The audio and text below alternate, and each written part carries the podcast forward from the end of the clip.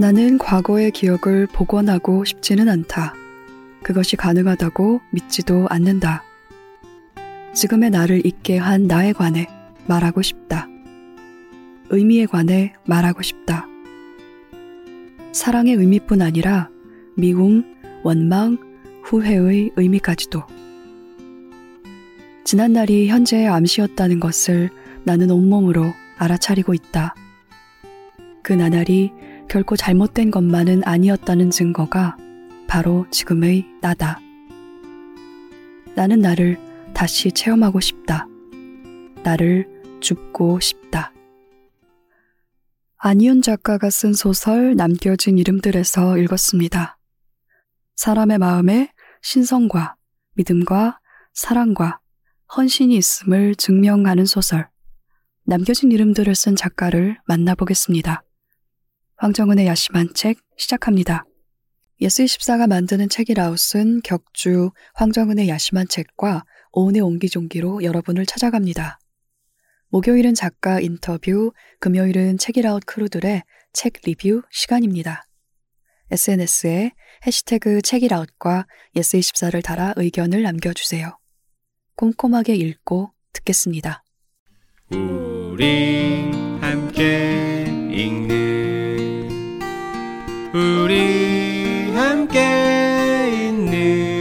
시간 책이라웃. 국제 앰네스티 편지쓰기 캠페인은 부당함에 맞서 싸우고 권리를 침해당한 인권 옹호자들을 위해 편지를 쓰는 글로벌 인권 캠페인입니다. 21년 동안 200개국에서 450만 통의 편지를 보냈고 100명이 넘는 이들을 고문, 괴롭힘, 부당한 구금으로부터 해방시키는 데 기여했습니다. 올해는 석탄화력발전소 설립을 반대하는 글을 페이스북에 올렸다가 수감위기에 처한 방글라데시의 샤흐 네와즈를 포함해서 자신의 의견을 표현했다는 이유만으로 감옥에 갇히거나 갇힐 위험에 처한 8명을 위해 편지쓰기 캠페인을 진행하고 있습니다.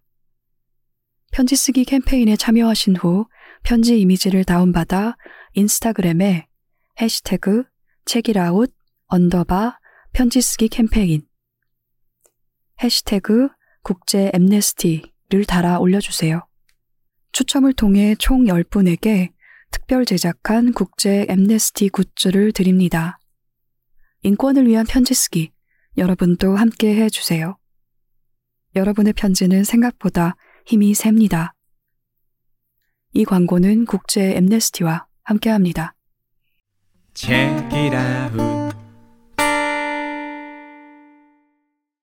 안녕하세요. 황정은입니다. 오늘은 인간이 가진 아름다움에 관해, 삶의 미지에 관해 쓰고 싶다고 말하는 소설가를 모셨습니다. 소설집 방어가 제철에 이어서 장편소설 남겨진 이름들을 쓴 안윤 작가님입니다. 어서 오세요.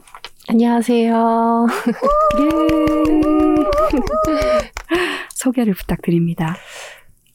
네, 안녕하세요. 저는 안윤이라고 하고요. 소설 쓰고 있습니다. 네. 끝? 저희는 이미 만난 적이 있습니다. 네. 2021년에 팔꿈치를 주세요라는 퀴어 단편집에 단편이 같이 실렸죠. 네. 네. 그때 저는 올빼미와 개구리라는 단편을 썼고 안윤 작가님은 모린이라는 단편을 쓰셨어요. 네. 네. 그 단편으로 독자와 만나는 자리를 가지기도 하셨던 걸로 저는 알고 있는데 그때 어떤 대화를 나누셨는지 혹시 기억하시나요? 그때 많은 대화를 나눴었는데 네. 그때 김멜라 작가님과 둘이 이제 초대를 받아서 그랬죠. 코로나가 좀 심한 상황이었어서 책방 꼴에서 줌으로 북토크를 했었는데요. 모린 많은 질문들을 주셨는데 사실 그때 굉장히 떨려서 네. 지금 잘 기억이 나지 않아요. 네. 사적인 얘기들도 하게 됐었던 것 같고 네. 네. 그랬던 것 같아요. 그 자리가 독자와의 첫 만남이었던 건가요? 제가 독립출판으로 책을 낸 적이 있는데 에세이를 내셨죠? 네. 그걸로 2번 정도 독자분들 만난 적이 있어요. 네. 굉장히 소규모고 그래서 네. 약간 소모임처럼 네. 모여서 담소 나누고 그런 자리가 있었던 것 같아요. 그런 네. 자리 좋지 않습니까? 너무 좋았죠? 네. 서로 얼굴 표정 봐가면서 네. 얘기 나누는. 많은 분들이 있으면 또 그런 또 시너지가 있기도 한데 한 분 한 분의 얘기를 듣거나 하기가 좀 힘든 부분이 있어서 그렇죠. 그리고 제가 이렇게 뭐 유명한 사람도 아니고 그런데 뭔가 제 글을 읽고 좋아서 뭔가 얘기를 듣고 싶어서 와주셨다는 게 너무 귀하더라고요. 그 마음이. 그렇죠. 네, 그래서 그분들 한 분 한 분 제 말을 걸 수 있어서 좋았어요. 네. 당시에 남겨진 이름들이라는 장편을 이미 가지고 있는 상황이었는데 단편으로 그리고 혹은 에세이로 독자를 먼저 만나기 시작했던 거잖아요. 세상에 아직 나오지 않은 책 때문에 좀 든든하기도 하고 그리고 좀 쓸쓸하기도 했을 것 같은데 어떠셨어요? 그 세월이 사실 조금 긴데 그 제가 독립출판으로 처음에 냈던 책 에세이가 정말 제 사비로 냈던 독립출판이 처음에 있었고 그것이 2014년 이었고 그게 혹시 물의 기록인가요? 네, 그것이 이제 수기라는 이름이었는데 수기.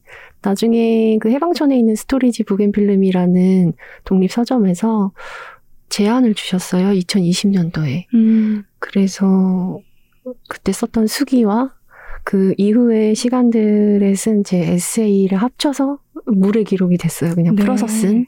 그래서 소설이 남겨진 이름들은 사실 2016년부터 쓴 것이라서 글쎄요. 그 중간의 시간들이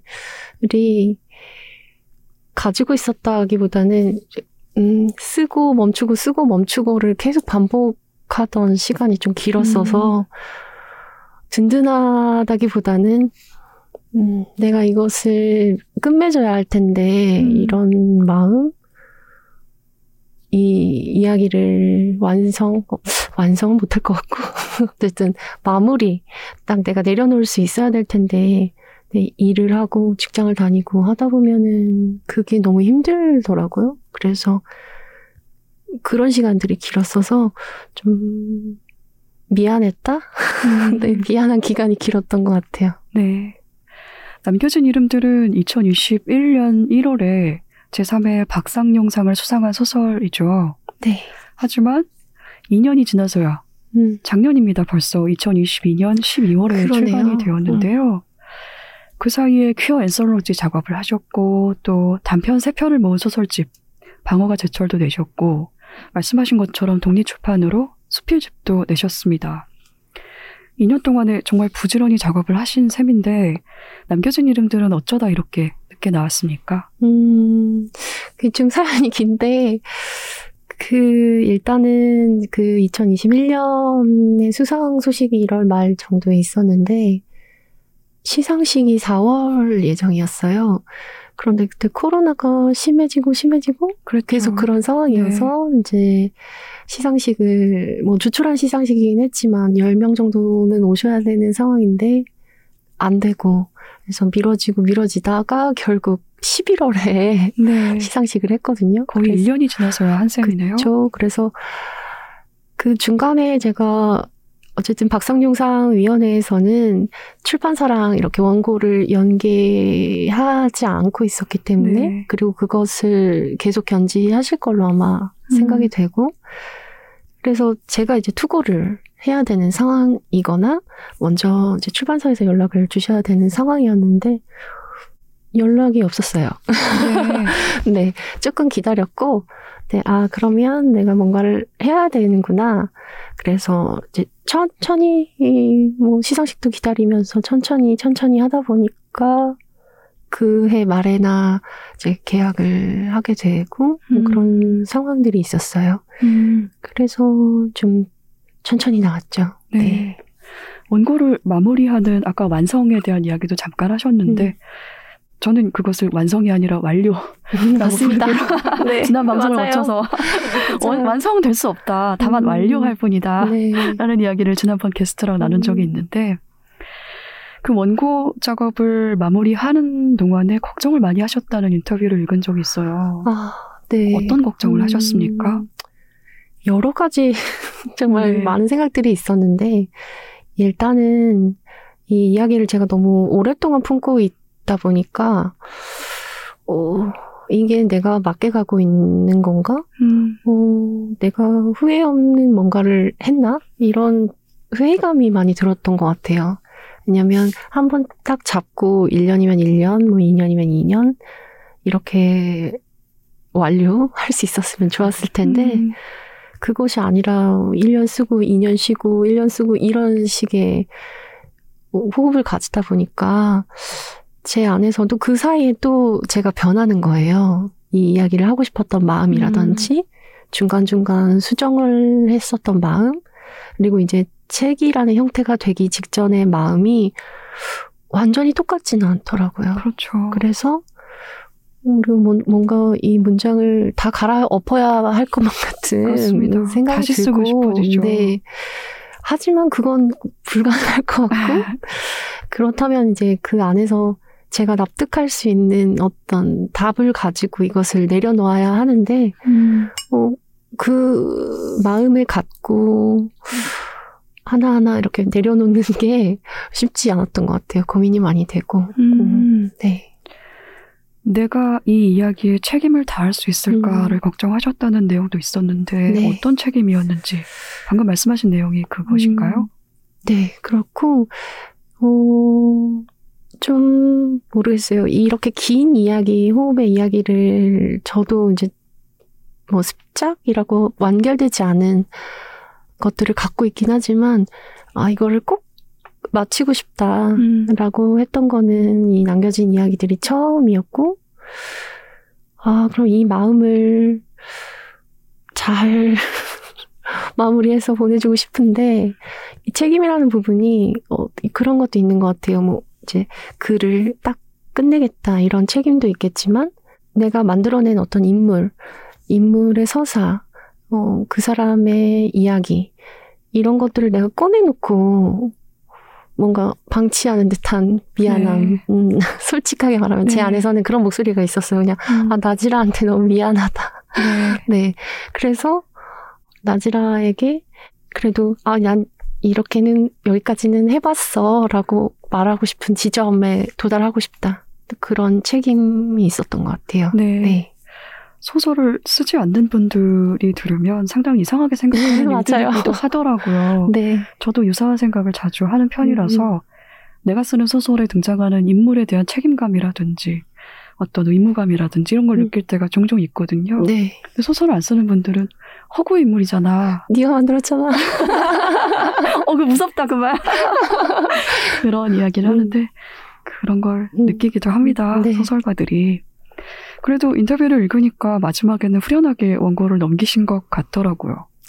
네. 그 당시 할 수 있는 노력을 다 했어요. 다 했다. 다 네. 불태웠다. 그게 최선이었는지는 이제 또 나중에 가면 또 마음이 달라지겠지만 그 당시에 내가 마감을 앞두고 있는 그 당시에는 이제 됐다. 여기까지인 것 같다라는 마음이었던 것 같아요.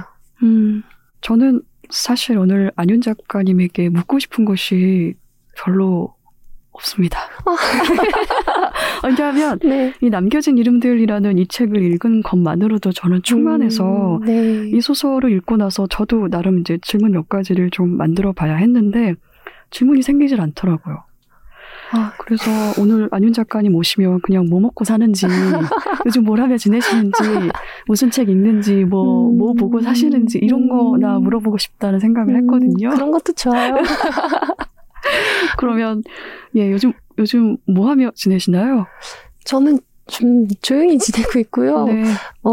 작년에 방어가 제철이 나오고 또 연말 가까워서 11월 말에 남겨진 이름들이 나오고 그 텀이 한 2, 3개월이다 보니까 작년에 2권을 쏟아내고 나니까 약간 제가 약간 빈 것 같은 느낌이 있었어요. 그래서 그냥 널브러져 있어야겠다.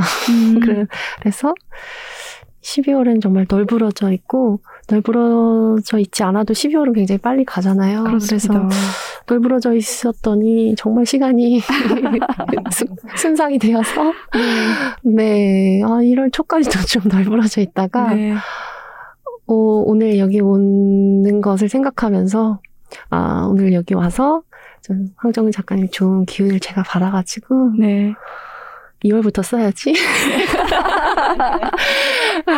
네, 그런 생각을 하고 있어요. 네. 작가님도 한 해의 시작은 1월 1일이 아니라. 그럼요. 그렇게 생각하시는군요. 네네. 네. 남겨진 이름들은 아까 말씀하신 것처럼 2016년부터 쓰기 시작을 하셔서 박상용 문학상의 공모에 응모를 하신 거잖아요. 네. 그러면 2019년 무렵에는 어떻게든 마무리를 해서 원고를 투고를 하신 것일 텐데, 그 기간이 3년에서 4년 정도 쓰신 거잖아요. 네네. 어떤 마음으로 쓰셨어요? 그 2016년에 제가 이제 다니던 회사 그만두고 또 뭔가를 준비했어요. 자격증을 막 준비하고 자격증을 땄는데, 뭐 TMI일 수는 있겠지만 사회복지사를 따고, 그거 대단히 따기 어려운 일이 아닙니까? 세상에. 열심히 공부를 해서 따셨어요? 네. 와, 축하합니다. 와, 축하합니다. 그리고 근데 제가 그때도 이미 나이가 적지 않았어요.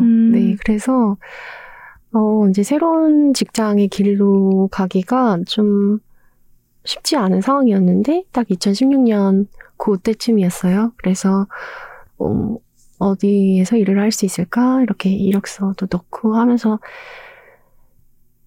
지냈었는데, 그 여름이 굉장히 더웠어요. 2016년 여름이. 네, 기억나는 것 같아요. 정말 너무 갑자기 굉장히 더운 해였는데, 집에서 땀을 삐질삐질 흘리고 있다가 이제 나와서 카페에 앉아 있는데, 그 무렵에 그런 생각이 들더라고요.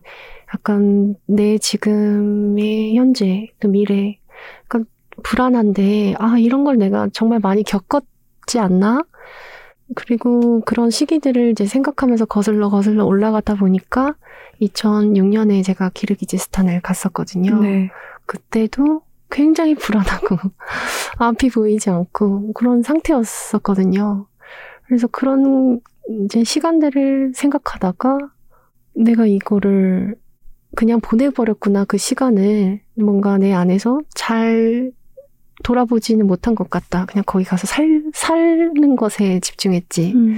그래서 어쨌든 내가 그 시간을 버텨왔고 건너왔고, 그런데 다시 불안해진 이 상황에 그때의 이 얘기들, 뭐 배경이 되었든 거기에 풍경이 되었든 뭐 사람들이 되었든, 그것들을 좀 기억하고 싶고 그때의 내 마음을 좀 기억하고 싶고, 그런 걸 한번 써볼까?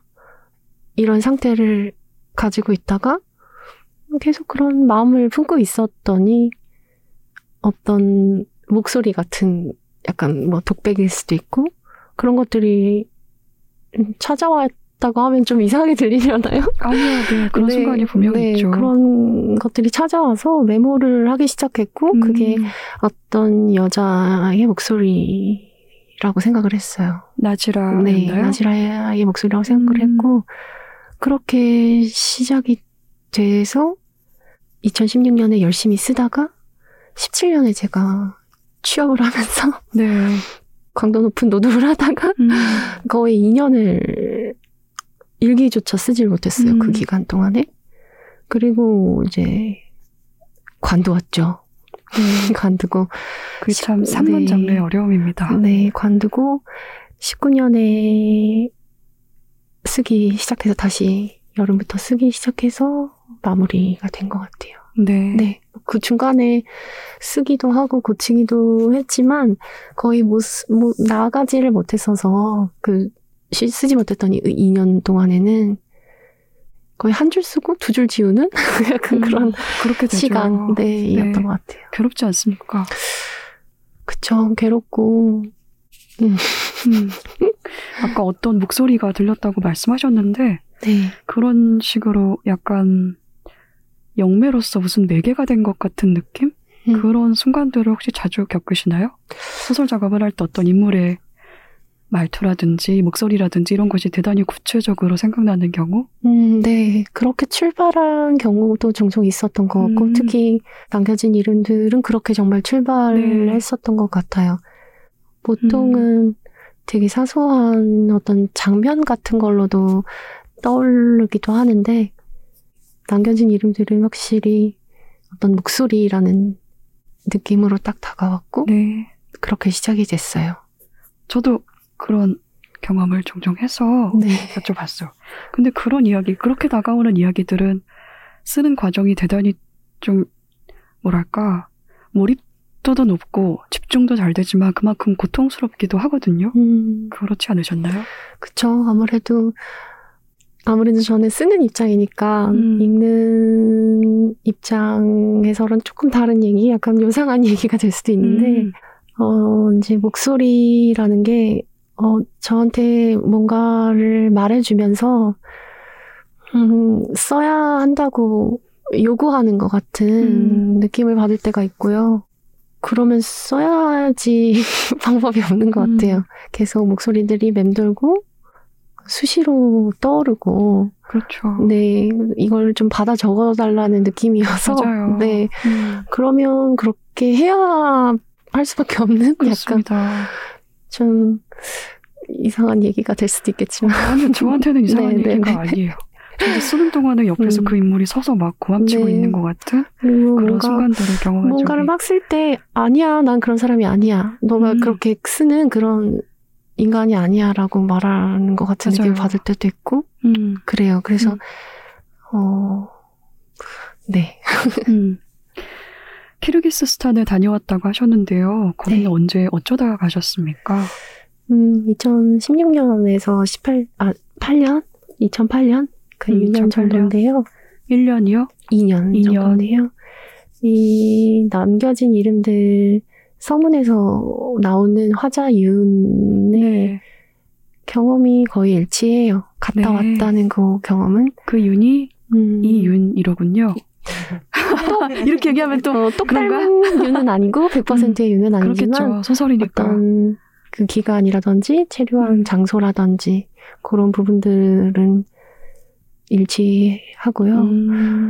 아까도 말씀드렸다시피 그때 광고대 행사를 다니고 있었는데요. 네. 창문이 없는 사무실에서 일을 했어요. 네. 그래서 근데 힘들었죠. 그러게요.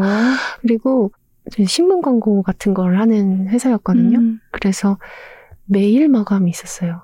4시 30분까지 마감을 해야 하는 삶을. 광고 문구를 만드신 건가요? 문구는 아니고 제가 디자인도 조금 공부를 했었기 때문에 디자인하면서 카피라이팅을 하는 동시에 그런 아주 작은 회사였기 때문에 근데 이제 4시 반이면 항상 마감을 해야 되는 그 삶을 살다 보니까 어느 순간 제 몸에 두드러기 같은 것이 나고 얼굴이 뒤집어졌다고 하죠. 네. 그렇게 되고 잠을 잘 못 자고 병이 생겨 위장병이 네. 생기고 그런 상황이 와서 아 나는 살아야겠다. 이렇게는 안 될 것 같고 근데 그때도 그 많은 준비를 해서 그 일을 하기 시작했던 건데 내가 이걸 놓아야 하나? 나는 너무 유약한가? 이런 갈등 속에서 어쨌든 살아야 된다는 느낌이 있어서 일단은 관두고 키르기스스탄에 저희 어머니가 아는 지인분이 살고 계셨어요. 그래서 가볍게 정말 바람을 쐬러 가는 느낌으로 가보지 않겠니? 이런 제안을 엄마가 먼저 주셨어요. 너무 상태가 딸이 안 좋아 보여서 네. 그러셨을 것 같아요. 그래서 그곳이 이제 그때는 더 물가가 좀 저렴했고 한국 사람들이 거의 가지 않는 곳이었기 때문에 제가 쥐고 있는 돈으로 충분히 출발할 수 있어서 그렇게 가게 됐죠. 아무 목적도 목표도 없이. 네. 네. 근데 왜 2년이나 머무셨어요? 그러게요. 근데 이제 1년을 하고 돌아오려고 했는데 중간에 한번 한국을 들어왔었거든요. 근데 뭔가 굉장히 아쉽더라고요. 네. 그리고 제 안에 어떤 정해진 방향도 없는 것 같았고 더 있고 싶다. 약간 그런 느낌? 네. 그래서 1년을 더 있었죠. 네. 언어는 어떻게 하셨어요? 갈 때 뭐 러시아어, 키르기즈어 전혀 모르고 가서요. 가서 공부를 했어요. 네. 알파벳 배우고. 네.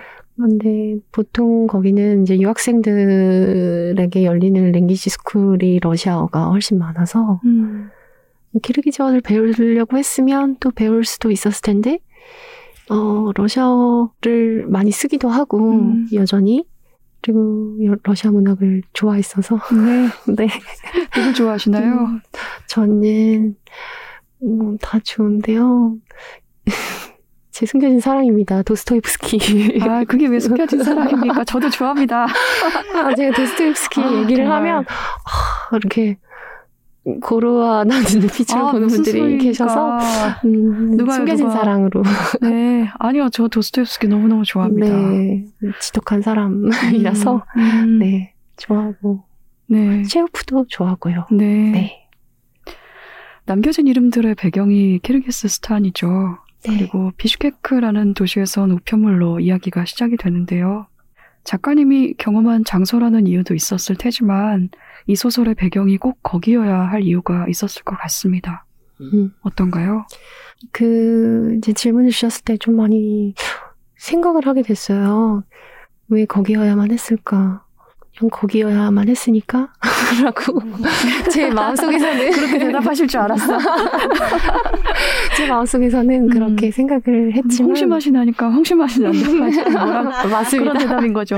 너무 정답이고 그런데 뭔가 이제 제가 지금 말씀드리는 거는 뭐 이후에 제 해석이기도 하고 네. 이후에 제가 깨달은 것일 수도 있을 것 같은데 잘 모르는 곳, 먼 곳, 낯선 곳 쉬어야만 했었던 것 같아요. 그런 곳에서 온 아주 멀게 느껴지는 되게 보편적인 이야기이기를 바랬던 것도 있고 제 개인적인 욕심은 그 시절의 나를 조금 녹여내고 싶다라는 게 있고 그게 그 길이 어떻고 뭐 그 나라가 어떻고 이런 게 아니라 제가 그 시절에 가졌던 감정을 한번 다시 기억하고 싶은 그런 욕심. 그리고 이 이야기가 먼 데서부터 와서 점점 우리에게 가까워지는 것이 결국 한 사람을 알아가는 과정과도 닮아 있을 것 같아요. 맞아요. 네. 옆에 있지만 멀 수 있잖아요. 그런 한 사람에 대한 거리라고 생각을 해서 멀어야만 하고 낯설어야만 한다라는 생각도 있었던 것 같아요. 원래 제목이 나지라, 쿠르만, 네. 이카티리나였죠. 네. 제목을 왜 바꾸셨어요? 제목은 저는 이게 처음 쓸 때부터 나지라, 쿠르만, 이카티리나 여야 한다라고 생각을 했는데 그리고 소설을 마무리하고 책이 되는 과정 속에서도 상당 시간 그래야만 한다라고 생각을 했는데 출판사, 편집자님, 뭐 다른 분들의 다양한 의견도 있었고 이것이 좀 더 많이 읽히길 바라는 마음들도 있으셨고 제가 그 이야기를 들었을 때 저도 어느 정도는 수용했고 그래서 그렇게 되었죠. 네.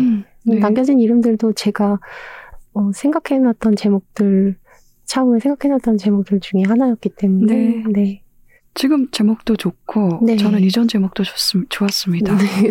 소설을 읽기 전에는 내가 모르는 사람들, 낯선 이름들이잖아요. 네. 그런데 읽은 후에는 한 번은 만난 적이 있는 사람들인 것 같고 말씀하신 것처럼 서서히 책을 읽는 동안에 내가 알아가서 네. 책의 마지막에서 마침내 내가 만난 적이 있게 된 사람들 그랬는데 근데 한편으로는 이 예전 제목이 이 나지라, 쿠르만, 이카트리나라는 이름이 그 이름을 가진 사람들을 상상하게 만드는 제목이라기보다는 그렇게 이름을 부르는 사람이 더 궁금해지는 제목이기도 했거든요.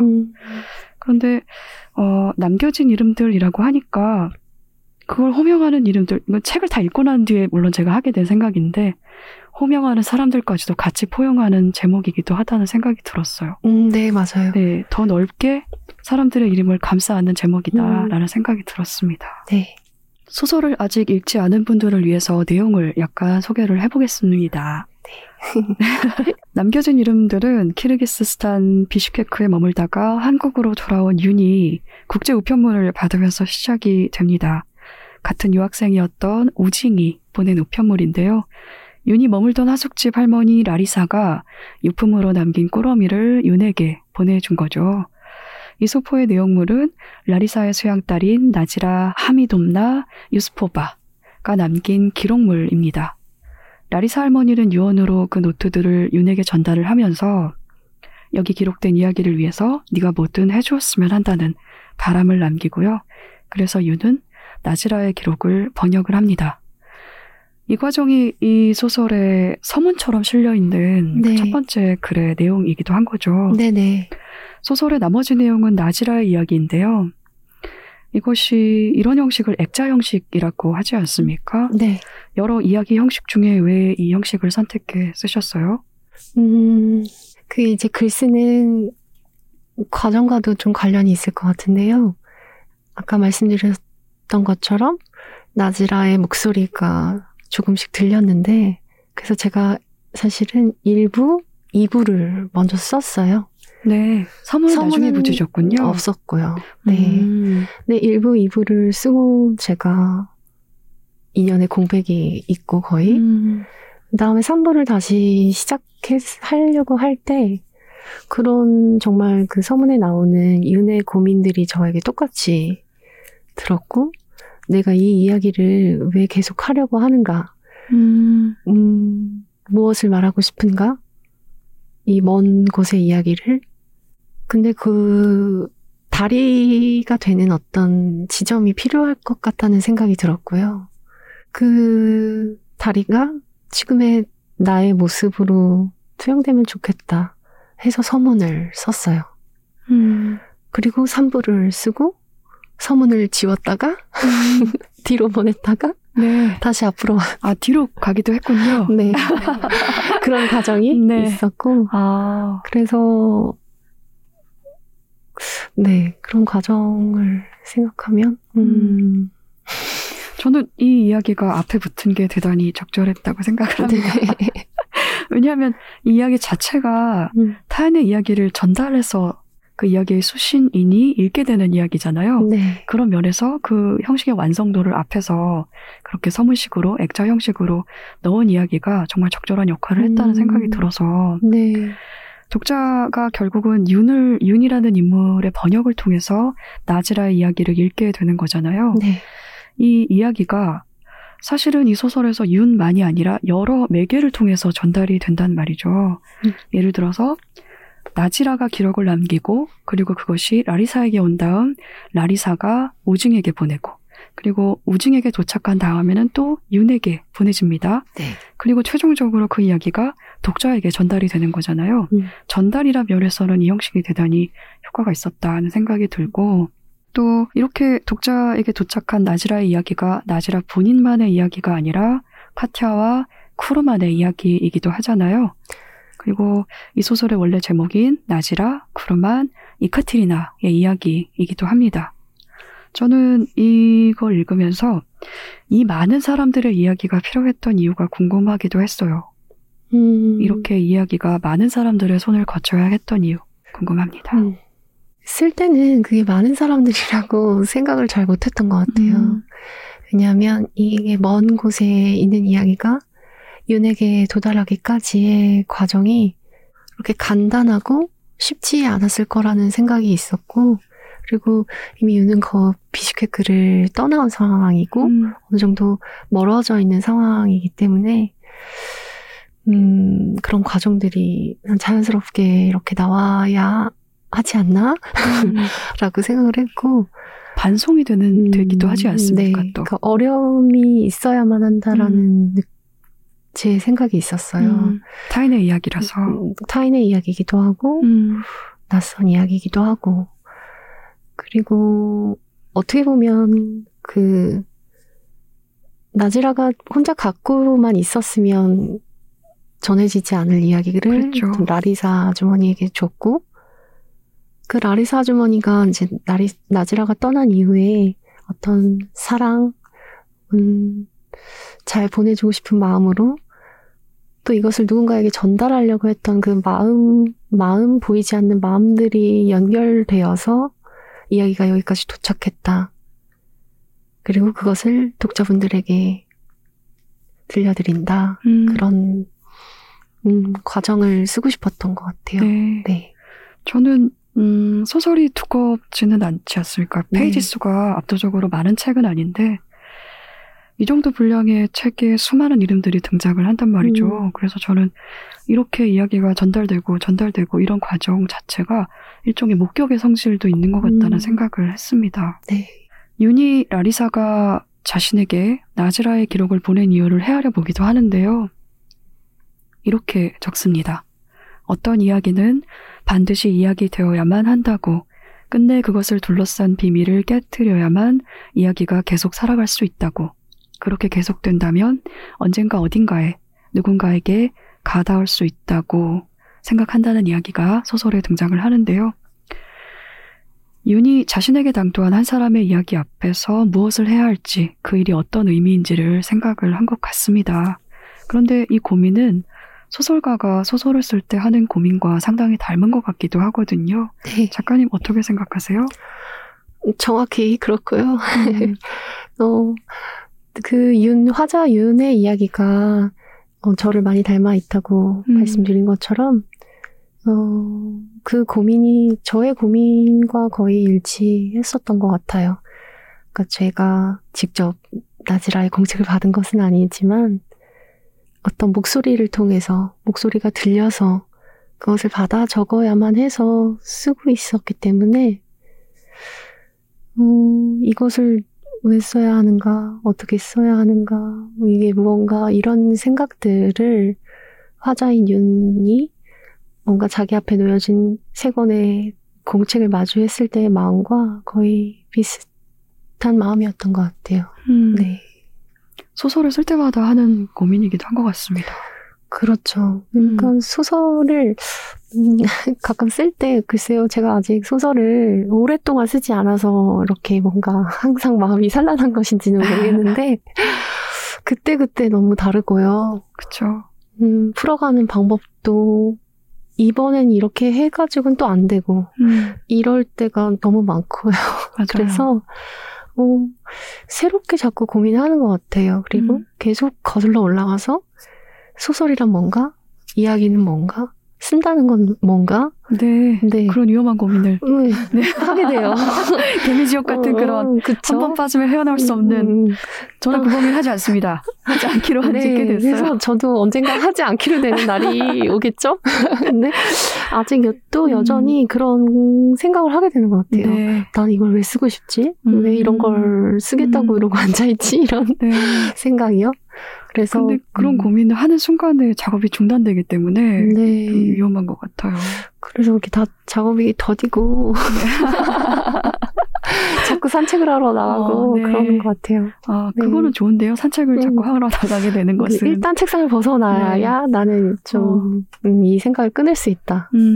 그런 생각이 있어서. 그것도 저랑 비슷한 것 같습니다. 네. 카티아는 사고를 당해 마비된 채로 누워 지내는 여성이고요. 이카티리나의 애칭인 거죠. 네. 그리고 쿠르만은 그의 남편입니다. 나지라는 그들의 집에 입주해서 카티아를 간병하는 입주 간병인인데요. 카티아와 쿠르만을 향한 나지라의 돌봄은 이것이 직업적인 사명감에서 그 사명감만에서 비롯된 건 아닌 것 같았어요. 나지라의 헌신적인 돌봄의 근원에 무엇이 있을까요?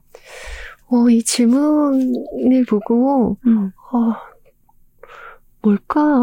뭐였을까? 죄송해요. 네, 이런 생각을 했어요. 이 질문은 제 질문이네요. 무엇일까? 그 근원은 무엇일까? 네. 제가 이 긴 이야기를 쓰는 동안 나는 이것에 대해서 생각을 하지 않았던 건가? 약간 그런 생각도 들면서 생각하진 않았을 텐데 뭘까? 라고 생각을 했었는데 일단 이것은 제 현재의 예, 어떤 뭐랄까 해석일 수 있고 쓸 당시엔 다른 마음이 있을 수도 있었을 것 같아요. 근데 잘 보내주기가 아닐까 생각이 들어요. 나지라에게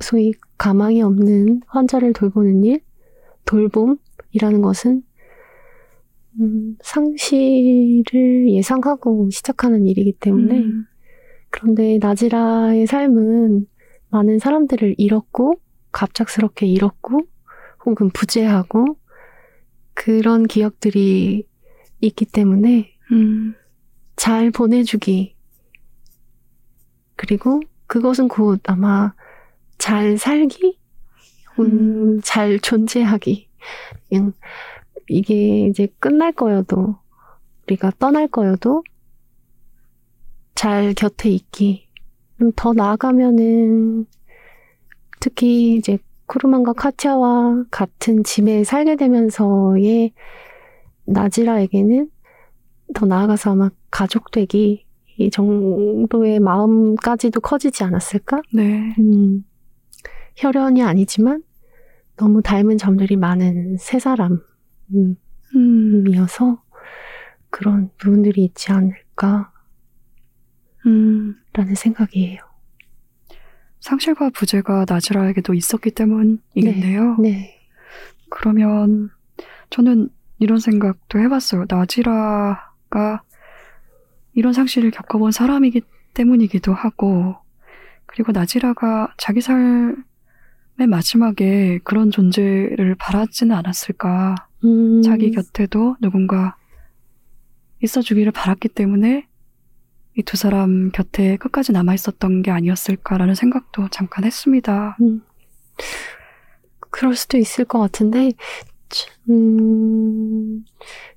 나지라는 끝내 그런 사람들 곁에 있었을 것 같아요. 물론 그게 쿠르만과 카티아가 존재하지 않지만 그들이 이제 죽음으로 떠나고 멀리 떠나고 했지만 어쨌든 곁에 있기 때문에 그리고 또 올가도 있고 그러네요. 네, 하기 때문에 그런 사람들을 찾았을 것 같아요.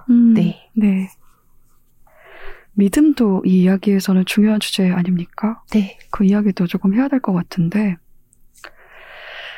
이 소설에 나오는 사람들은 사실은 신을 믿지 않는 사람들이잖아요. 네, 맞아요. 근데 이 믿음 없는 사람들이 오로지 서로를 향한 믿음으로 카티아의 존엄을 지켜내고 삶을 지켜내는 이 과정이 저한테는 너무나 벅찼어요.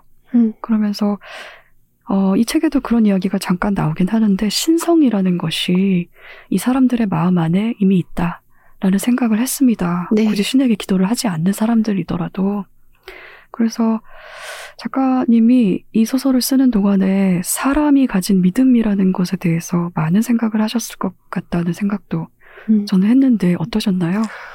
믿음이라는 것에 대해서 평소에도 좀 생각하는 것 같아요. 네. 저는 제 개인적인 얘기를 하자면은 저는 어머니 뱃속에서부터 교회를 다녔거든요. 네. 근데 지금은 다니지 않습니다. 네. 하지만 전 종교인, 신앙인은 아닌데 종교적인 사람인 것 같아요. 그러니까 한 신을 유일하다고 믿고 믿을 수는 없는 사람인데 신성의 존재를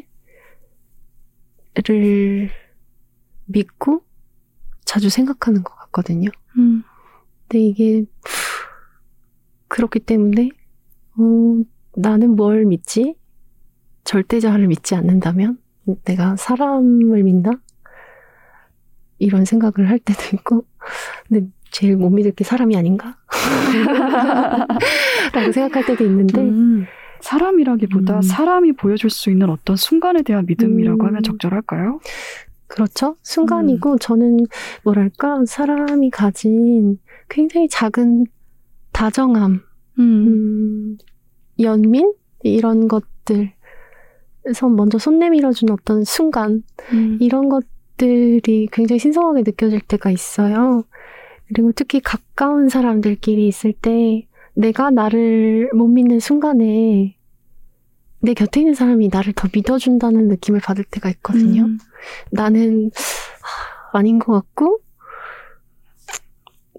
이것을 헤쳐나갈 수 없을 것만 같은데 옆에서는 왜 그런 생각을 해? 너는 당연히 할 수 있고 그렇다. 너를 못 믿으면 나를 믿어라. 그런 말을 해주는 순간이 오면 아 믿음이라는 게 굉장히 사소한 어떤 순간으로 오는 것이죠. 그래서 그렇죠. 그런 순간순간을 믿어요. 네, 믿고 싶고 네.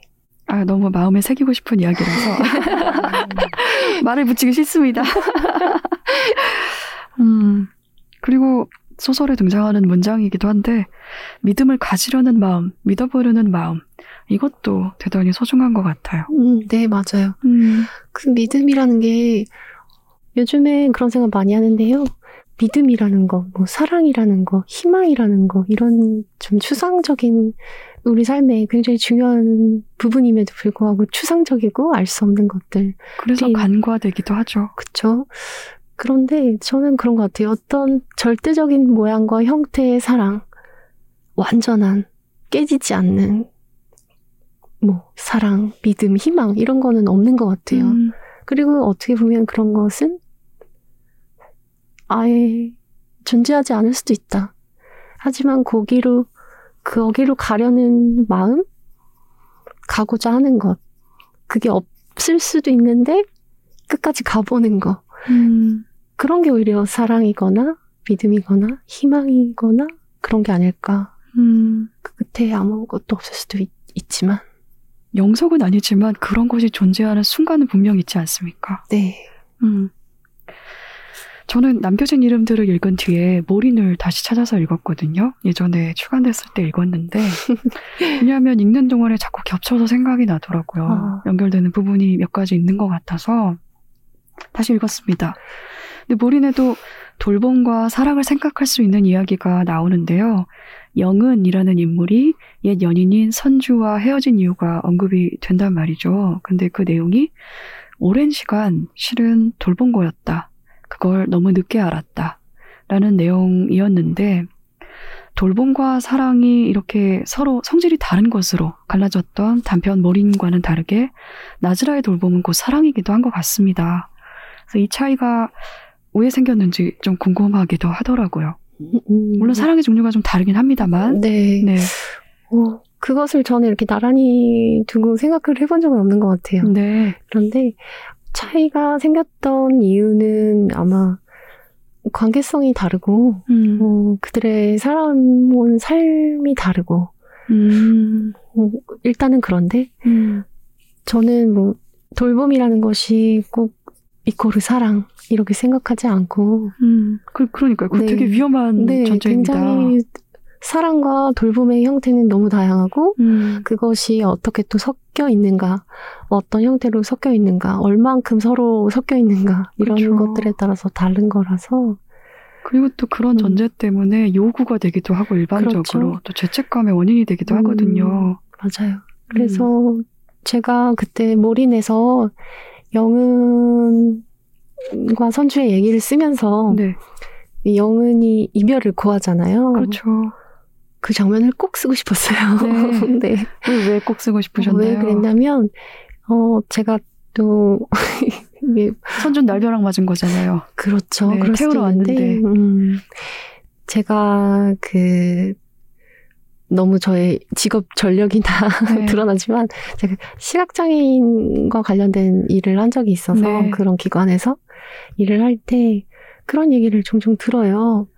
아유, 시각장애인이 보는 분들, 잘 보시는 분들을 정한인이라고 하거든요. 정한인이랑 사귀면서 뭘 헤어지자고 하냐. 왜 바람을 피냐. 고마운 줄 모르고. 아이고, 세상에. 그런 얘기들을 제가 굉장히 많이 들었거든요. 너무 이상했어요. 이상하네요. 사랑의 욕망이라는 것이 이 돌봄의 담보처럼 되어 있는 약간 뭐랄까 돌봄을 받는 사람은 소위 배신할 수 없나? 사랑을 끝낼 수 없나? 선택할 수 없나? 그런 생각이 들더라고요. 그래서 좀 이상했고 그것이 계속 제 머릿속에 떠나지 않았고 그래서 모리는 쓸 때 당당하게 사랑을 내려놓는 여자를 그런 인물을 만들어서 보여주고 그리고 싶다. 꼭 그렇게 하고 싶다. 당당한 그래도 되는 그렇게 할 수 있는 사람. 네. 왜냐면 거기에서 돌봄은 아마 그런 것이었을 것 같아요. 선주와 영은은 굉장히 오랜 연인이고 어렸을 때부터 서로를 좋아했는데 영은에게 사고가 벌어지고 사랑으로 출발한 돌봄이 자연스럽게 연결이 됐을 텐데 영은에게는 그 돌봄의 시간이 좀 길어지고 나서는 충분히 선주의 돌봄이 없이도 지낼 수 있는 단계에 이르렀고 뭐 정말 꼭 필요한 순간들이 또 있긴 하겠지만 일상을 살아가는 데 있어서 그런데 영은에게 계속 어떤 돌봄의 대상자로서 받는 사랑이 어느 순간 불편해질 수 있겠다라는 생각을 했고 그러면 과감하게 그것을 끝내고자 하는 마음을 갖는 사람 좋을 것 같다. 그 상황이 선주가 영은을 차에 실어서 같이 데려가려고 차를 몰고 온 상황인데 타자마자 선주가 직장 동료에 대한 불평을 늘어놓지 않습니까? 네. 선주가 평소에 뭔가를 많이 불평해서 그런 부정적인 이야기들에 지쳤나라는 생각도 저는 했습니다. 죄송해요. 이렇게 단순한 상상을 해서. 싸움이라는 게 그런 단순한 어떤 그 감정에 어긋나면서 나오는 것이기도 하니까요. 그래서 그렇죠. 영은도 왜 그날이었을까요? 라고 하니까. 근데 저는 그 지점보다는 나는 괜찮다고 하는데 굳이 데리러 온다는 이 사람. 그렇군요. 너가 피곤한 걸 내가 아는데 너가 피곤한 걸 난 충분히 배려해 줄 수 있고 혼자 뭐 장애인 콜택시를 부르든 뭐 다른 사람의 도움을 받든 난 혼자 갈 수 있는데 굳이 온 이 사람. 근데 그게 하루 이틀이 아니었을 거란 말이에요. 또 힘들게 온 티를 내고. 그렇죠. 그러니까 그런 돌봄이라는 게 너무 고맙고 당연히 사랑으로서 하는 행동인데도 내가 사랑의 대상이라기보다는 돌봄의 대상이 되는 순간이 잦아질수록 좀 둘 사이에 어떤 균열이 생기지 않았을까? 연인 관계에서는. 네. 그러면 영은은 선주의 그런 돌봄 행동들이 어떤 관성이라든지 습관처럼 여겨져서 그게 좀 모욕처럼 느껴졌을 수도 있겠네요. 그런 순간들이 있었을 것 같아요. 그래서 그런 상황을 썼고 그래서 몰인에서는 돌봄과 사랑이 그런 식으로 그려질 수밖에 없었던 것 같아요. 그 둘의 관계를 생각하면. 네. 그리고 이제 남겨진 이름들에서의 나지라의 돌봄은 오히려 돌봄을 하다가 조금 더 마음이 커지고 곁을 내어주고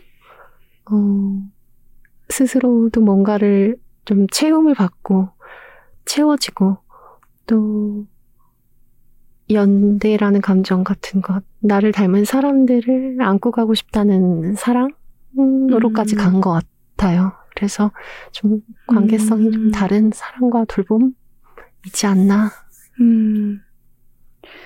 연대를 말씀하셨는데 나지라가 자신이 돌보는 사람들에 대한 이 행위?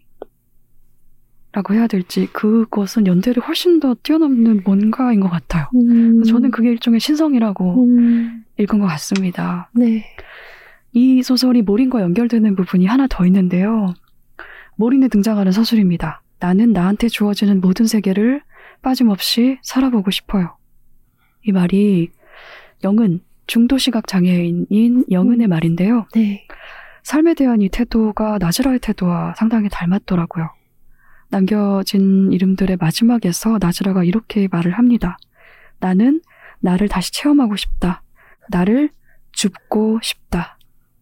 라고 이야기를 한단 말이죠. 네. 둘 다 체험으로서의 삶에 관한 생각인 것 같았고 그리고 삶을 생각하는 작가님의 태도이기도 한 것 같았어요. 네. 어떠세요?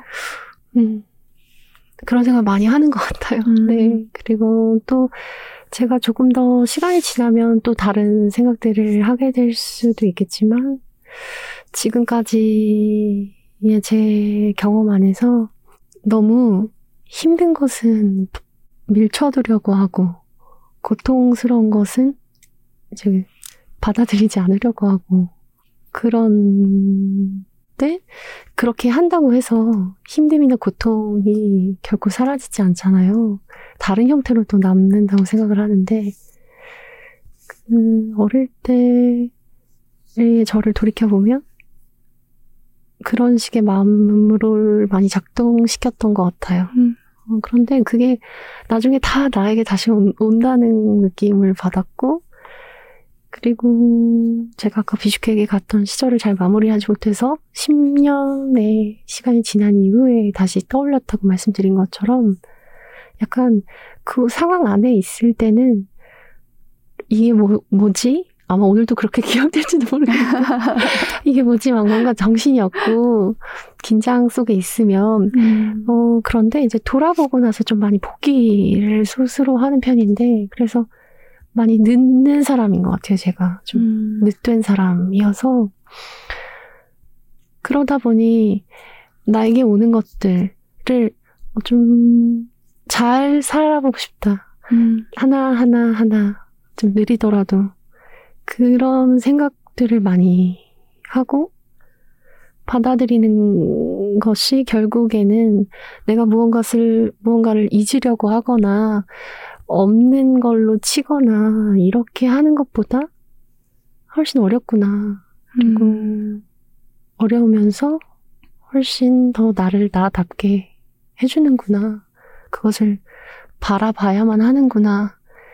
그런 생각을 많이 하게 되고 삶에 대해서도 그렇고 그러다 보니 이 두 인물이 그런 좀 생각을 하게 된 선수를, 됐군요. 네, 그 부분은 저의 생각이 많이 들어가 있는 것 같아요. 네. 소설 쓰기에 최적화된 태도인 것 같습니다. 네, 나지라의 기록은 처음 있는 일은 아니었다라는 문장으로 시작되어서 같은 문장으로 끝나는데요. 이유를 듣고 싶습니다. 이 이야기가 사실 이렇게 선형적인 구조는 아니에요. 그런데 읽는 이에 따라서는 선형적으로 읽을 수도 있고 현재와 과거를 막 왔다 갔다 하는 것으로 읽을 수도 있는데요. 쓴 저는 맨 마지막에 있는 그 처음 있는 일은 아니었다가 어떻게 보면 이 소설의 현재의 시작이거든요. 네. 네. 그래서 그 끝과 시작을 딱 딱 붙여주고 싶다는 느낌이 있었어요. 그래서 그 마지막까지 가지 않고 쭉 읽었을 때와 마지막을 읽었을 때 하면서 다시 앞으로 돌아가서 이 이야기를 훑을 때 달라요. 다른 느낌이 있을 거라고 생각을 했고 달라요. 굉장히 간단한 장치로서 그것을 탁 이렇게 고리를 만들듯이 만들어주고 싶다. 그거는 이제 처음 쓸 때부터 그런 생각이 있었고 해서 이것을 좀 원형적인 이야기로 고리 같은 이야기로 이 세계 하나의 허구의 세계지만 그런 형태를 가진 이야기로 받아들여지기를 바랬던 것 같아요. 그렇게 완성된 이야기가 아닌가 싶어요. 네. 아까 완성은 도저히 우리고 완료에 가깝다 뭐 어쩌고저쩌고 저희가 이야기도 나눴지만 이 문장으로 끝나고 시작한 덕분에 이 이야기가 완성이 된 것 같습니다. 네. 더 크게. 감사합니다. 남겨진 이름들은 여러 묵직한 주제들을 다루고 있고 그중에 애도가 또 있는데요. 작가님의 단편집인 방어가 제철에서도 애도는 중요한 주제입니다. 네. 상실을 경험하고 기억하는 일이 작가님의 작업에 중요한 이유는 무엇인가요? 저한테 질문 주신 것 중에 네. 정말 큰 질문이었던 것 같아요. 네. 애도가 왜 나한테 중요한가? 그것은 아마도 제 개인적인 삶에서 죽음으로든 이별이로든 상실이 가져다주는 파급력이라고 할까요?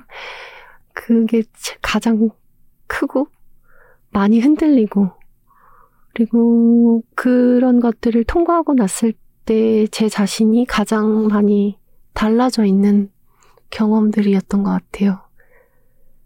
누군가가 세상을 떠나고 가까운 사람이, 그리고 죽지는 않았지만 이제 이별을 해서 살았는지 죽었는지 모르는 관계들도 있고 그런 관계들을 생각했을 때 저는 애도라는 것을 조금 크게 보는 편인데, 애도는 본래 죽음으로 인한 어떤 그 이후의 과정들인데 꼭 죽음이 아니어도, 그 물리적인 죽음이 아니어도 어떤 관계가 완전히 끝났다라고 여겨지는 순간, 또 몇십 년 후에 다시 만날 수도 있겠지만 일단은 지금은 그 사람이, 그 누군가가 내 인생에서 이렇게 멀어져서 접점이 전혀 없게 되는 그 순간, 또 일종의 저는 죽음과 가깝다고 봐요. 그렇죠. 그래서 그런 일들을 겪고 난 이후에도 애도가 필요하고 우리 모두한테 그래서 그런 상실들을 겪고 났을 때 가장 제가 많이 흔들리고 그것에 대해서 많이 생각하는 것 같아요. 골몰하고 자책하기도 하고, 혹은 그 이유를 찾아보려고 노력하기도 하고, 그러고 나서 제게 얻는 것들이 있었고 어떤 울음들도 있었고, 그래서 방어가 제철이나 남겨진 이름들 모두 제가 가지고 있는 그 물음의 연장일 수 있을 것 같아요. 그러니까 누군가를 잊지 않으려는 사람들인 거잖아요. 네. 작가님의 소설에 등장하는 인물들이 이번에 출간된 장편에서든 단편들에서든 이런 죽음이나 그 사람을 끝내 잊지 않으려는 그런 노력을 하는 사람들인데, 언젠가 인터뷰에서 이런 노력을 함으로써 인간이 아름답다라는 이야기도 하셨더라고요. 제가요? 그랬군요. 제가 그 인터뷰 문구를 지금 가지고 있습니다. 읽어드릴까요? 네. 예스24 인터뷰에서요? 이 인터뷰가 너무나 좋았어요. 이런 말들이죠. 우리가 삶을 살아가는 것 같지만 가만히 들여다보면 삶이 우리를 잠시 삶 속에 머물게 할 뿐이라는 생각이 들기도 합니다. 이런 이야기를 어떻게 하시죠? 이런 이야기 제가 밑줄 그어놨습니다. 그리고 죽음으로 인한 상실이 닥쳐오면 상실을 겪으면서도 그 죽음을 끝내 잊지 않음으로써 망자를 우리 곁에 살아있게 해요. 저는 그것이 인간이 가진 아름다움이라고 생각합니다. 그 아름다움에 관해, 삶의 미지에 관해 쓰고 싶었다는 이야기를 하셨습니다. 네. 했네요.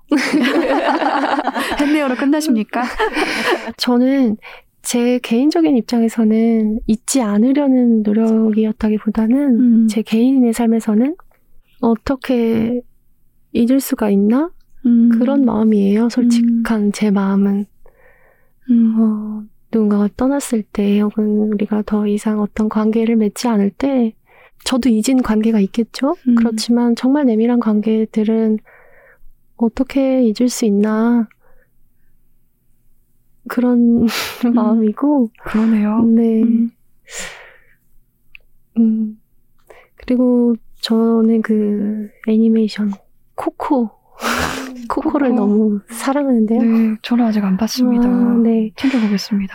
코코를 보면, 코코도 제 그 망자의 나라라고 해야 될까? 망자의 구역으로 가게 된 한 소년의 이야기인데, 거기서 여러 사람들을 만나요. 인물들이 많이 나오긴 하지만, 거기 나오는 대사 중에 하나가, 여기 지상에서 누군가 나를 기억하면 그 망자의 나라에서도 그는 존재하는 사람이 되는 거죠. 소멸하지 않는 사람. 그곳에서 살 수 있는데. 저는 죽은 사람, 우리 곁에 없다고 여기는 모든 사람들이 사실은 있다고 생각합니다. 사실은 있다고 생각하고, 죽음 이후의 관계들도 난 달라진다고 생각해요. 예를 들어 제 친구가 떠났어도 그 친구와 저의 관계는 계속 이어지고 있고, 좀 그 친구가 제 곁에 살아있을 때랑 또 다른 관계를 맺고 있다고 생각하거든요. 그런 마음입니다. 네. 라리사를 생각나게 하네요. 라리사가 나지라와 그런 대단히 인상적인 대화였는데 사후세계가 있다고 믿느냐는 대화를 나누지 않습니까? 네. 그랬더니 라리사가 이런 얘기를 하죠. 너도 언젠가는 그 사후세계가 있다는 것이 무섭지 않은 순간이 올 거야 라는 얘기를 한단 말이죠. 네. 여러 많은 죽음을 겪었기 때문에 작가님 말씀하신 것처럼 이미 세상에서 분실된 존재들이지만 다만 관계가 맺는 관계가 달라졌을 뿐이다 나와는 네. 이런 생각을 하는 인물인 것 같습니다. 네. 그래서 사실은 나지라가 점점 기억을 잃어가는 상황이 저는 더 슬프기도 했는데요. 말씀 듣고 보니 더 그러네요. 나지라가 계속해서 잊고 싶지 않은 그런 기억을 잃어가는 과정에 있지 않습니까? 네. 더 마음이 아프네요. 죄송해요. 그럽니다. 나지라의 이야기에서는 쿠르만과 윤이 살아남았고 또 살아가게 될 텐데요. 애도하는 사람과 이야기를 기록하는 사람이 남은 셈이잖아요. 네. 어떻게 보면 이 두 사람이 작가님에게 좀 특별한 사랑을 받은 인물들이라고 생각을 해도 될까요? 다 특별해서. 네, 다 특별하겠지만, 그런 얘기는 네. 하죠. 다 특별합니다. 아이고. 소설가가 자기 소설에 나온 인물들 다 특별하죠. 특별한데, 네. 그들이 살아가게 하고 싶었어요. 네. 그리고 그들의 살아감이 또 있는 분들과 연결되었으면 좋겠다는 마음도 있었고요. 마지막 질문입니다. 남겨진 이름들은 나지라가 남긴 글로 끝을 맺습니다. 이 기록을 번역한 윤의 덧붙임도 없는데요. 안윤 작가님의 후기도 없어요. 작가의 말도 없고 아까 본래 서문이 뒷자리에 가기도 했다라고도 말씀을 하셨는데 결말에 왜 다른 이야기를 붙이지 않으셨나요? 물론 이것이 제가 쓴 세계이고 제가 쓴 글인데 이 책에서만큼은, 이 이야기에서만큼은 제가 전달자였으면 좋겠다는 생각을 했어요. 매개자, 번역자, 웃기죠? 쓴 사람인데. 네. 네. 그래서 최대한 이제 쓴 이가 나지라로 기억됐으면 좋겠다는 생각을 했어요. 이 이야기를 쓴 사람은. 나지라 하미도브나 유스포바다. 최초의 발화자. 그것이 안윤이라는 사람이 쓴 것이긴 하지만 이 세계가 그렇게 기억되면 좋겠다라는 생각이 있었고 그래서 작가의 말을 사실은 처음부터 쓰지 않을 거를 생각하고 네. 있었는데 글은 제가 혼자 어떻게든 쓰는 것이지만 책은 여러분의 수고가 들어가는 작업이니까 결과물이니까 고마운 분들도 있고 제가 이 이야기를 붙들고 있는 몇 년 동안 제 삶에도 중요한 사람들이 있고 고마움을 전하고 싶은 사람들도 있는데 다음 책에서 네, 이번에는 정말 그냥 이 세계만을 보여주고 싶은 마음이 조금 더 커서 네. 나지라 이야기에 방해가 되고 싶지 않으셨군요. 네, 이렇게 딱 끝내면 좋겠다. 네. 그런 마음이었어요. 가끔 제가 연극을 보러 가는데 연극이 정말 너무 좋으면은 커튼콜을 좀 보고 싶지 않을 때가 가끔 있어요. 네, 알 것 같아요. 네. 네. 영화랑은 또 다른데 현실로 돌아오고 싶지 않은. 그렇죠. 영화는 딱 그 암전이라는 쿠션이 있잖아요. 그쵸. 그러니까 좀 거기에서 이제 머물고 제 생각들이나 상념들을 막 좀 어느 정도 이제 머물고 있을 수 있는데 연극은 물론 연극 배우분들이 너무 애써서 연습하시고 했기 때문에 그런 과정이 필요하다고는 생각은 하지만 가끔은 이대로 그냥 있고 싶다. 딱 말이 닫힌 그대로 아니면 좀 더 오래 있고 싶다? 아니면 정말 어쩔 때는 아예 커튼콜을 보고 싶지 않다. 이런 생각을 할 때가 있는데 그런 느낌이었던 것 같아요. 이 책에도 굳이 내가 나와서 인사를 하고 싶진 않다. 나라는 사람이. 네. 듣고 보니 설득이 되네요, 강하게. 네. 연극은 특히 그런 면이 있는 것 같아요. 밀폐, 폐쇄된 공간이잖아요. 네. 거기서 갑자기 불빛이 확 돌아오면서 자, 이제 연극이 끝났습니다라고 알리는 거잖아요. 네. 그때 느끼는 어떤 쇼크 같은 게 있거든요. 맞아요. 저같이 좀 느린 사람들은 그게 네. 너무 갑작스럽게 느껴질 때가 있고. 저도 그렇습니다. 아, 그리고 이제 연극은 정말 그 배우분이 바로 연기를 하시잖아요. 앞에서. 그리고 또 배우의 역할 속에 그 사람이 완전히 빠져있다가 딱 거기서 벗어나서 정말 배우로 돌아와 있는 네네. 모습이 가끔은 나중에 안으로, 보고 싶다? 아, 내 안으로 들어온 방금까지 내 안에 머물다가 내 안에 들어온 이야기를 뭔가 이렇게 훼손당하는 그런 느낌도 있는 것 같아요. 네. 이렇게 얘기하면 너무 연극 만드는 분들 죄송하네. 그렇지만 그런 감상도 있다. 네, 가끔은 그렇다. 그러하다. 지금은 어떠세요? 지금 혹시 뒤늦게라도 좀 뭔가 작가의 말을 덧붙이고 싶다는 생각을 해본 적 있으세요? 지금은 아직 없어요. 아직 없고 네. 다음 책에서? 일단은 다음 책이고 모르겠어요. 또 제가 살면서 또 생각이 바뀔 수는 있겠지만 네. 일단은 지금 이대로가 좋은 것 같아요. 네. 네. 잘 들었습니다. 저희가 1시간 넘게 이야기를 나눠봤는데요. 더 하고 싶은 이야기, 남은 이야기가 혹시 있을까요? 글쎄요, 제가 여기 오늘을 기다리면서 너무 많이 떨었어요. 네. 네, 일단 왜요? 제가 시작하기 전에 말씀드렸지만 네. 제가 성덕이 되는 날이기 때문에 네. 그보다 오늘이 첫 인터뷰라고 하십니다. 네, 그리고 남겨진 이름들에 대한 이제 뭔가 대면 인터뷰는 처음 있는 네. 자리이기도 하고 그것을 책이라웃에 와서 할 수 있게 돼서 네. 너무 떨리고 지금 제가 무슨 말을 했는지 사실 잘 기억이 나지 않을 것 같아요. 괜찮습니다. 네. 듣는 저희는 좋았고 네, 저 좋았어요. 네, 그래서 잘 걸러서 들어주시고 네. 중원부원 아마 옹알옹알 하고 있겠죠 제가? 네, 그래서 어쨌든 책에 대한 얘기를 할 일이 없었다가 오늘 이렇게 여러 좋은 질문들을 주셔서 저도 많이 생각하고 할 수 있는 이런 자리를 마련해 주셔서 너무 감사드린다는 말씀 드리고 네. 싶고요. 네. 네. 아까 중원부원 옹알옹알이라고 말씀하셨는데 단 한순간도 섬세를 포기하지 않으셨어요. 전 너무나 좋았고 이야기를 듣는 시간 내내 다음에 얼른 다음 작업 좀 해주세요. 네. 저희 그 옆방송인 옹기종기 코너에서 예전에 켈리님이 네. 그 팔꿈치를 주세요에 실린 모린을 소개하시면서 이 작가님이 빨리 더 많은 작업을 하셨으면 좋겠다, 응원한다라는 이야기를 하셨거든요. 네, 들었어요. 네, 들으셨구나. 네. 다 들으시는군요. 기억하고 있습니다. 네. 저도 같은 바람입니다. 더 많이 열심히 감사합니다. 작업해주세요. 네. 네. 다음에 또 뵙겠습니다. 네, 감사합니다. 네. 오늘 인터뷰를 마치겠습니다. 감사합니다. 감사합니다. 감사합니다. 책이라웃.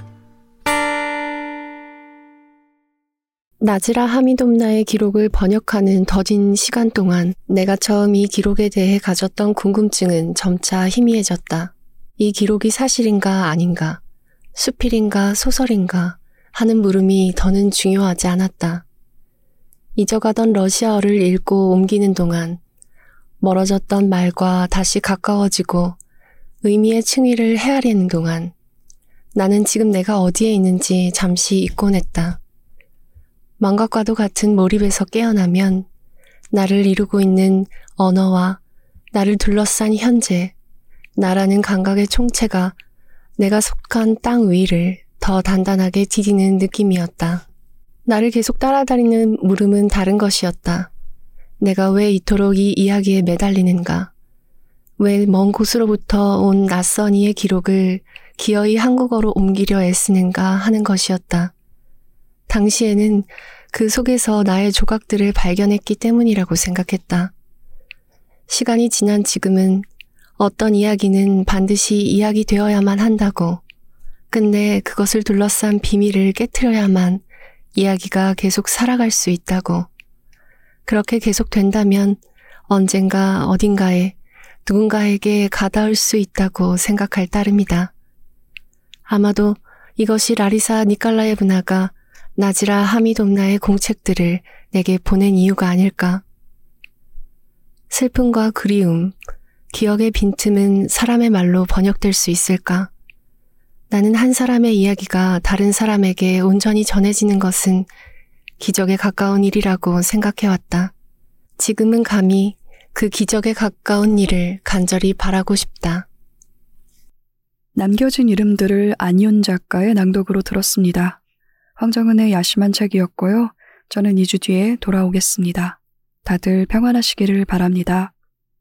우리 함께 읽는, 우리 함께 있는 시간 책이라웃.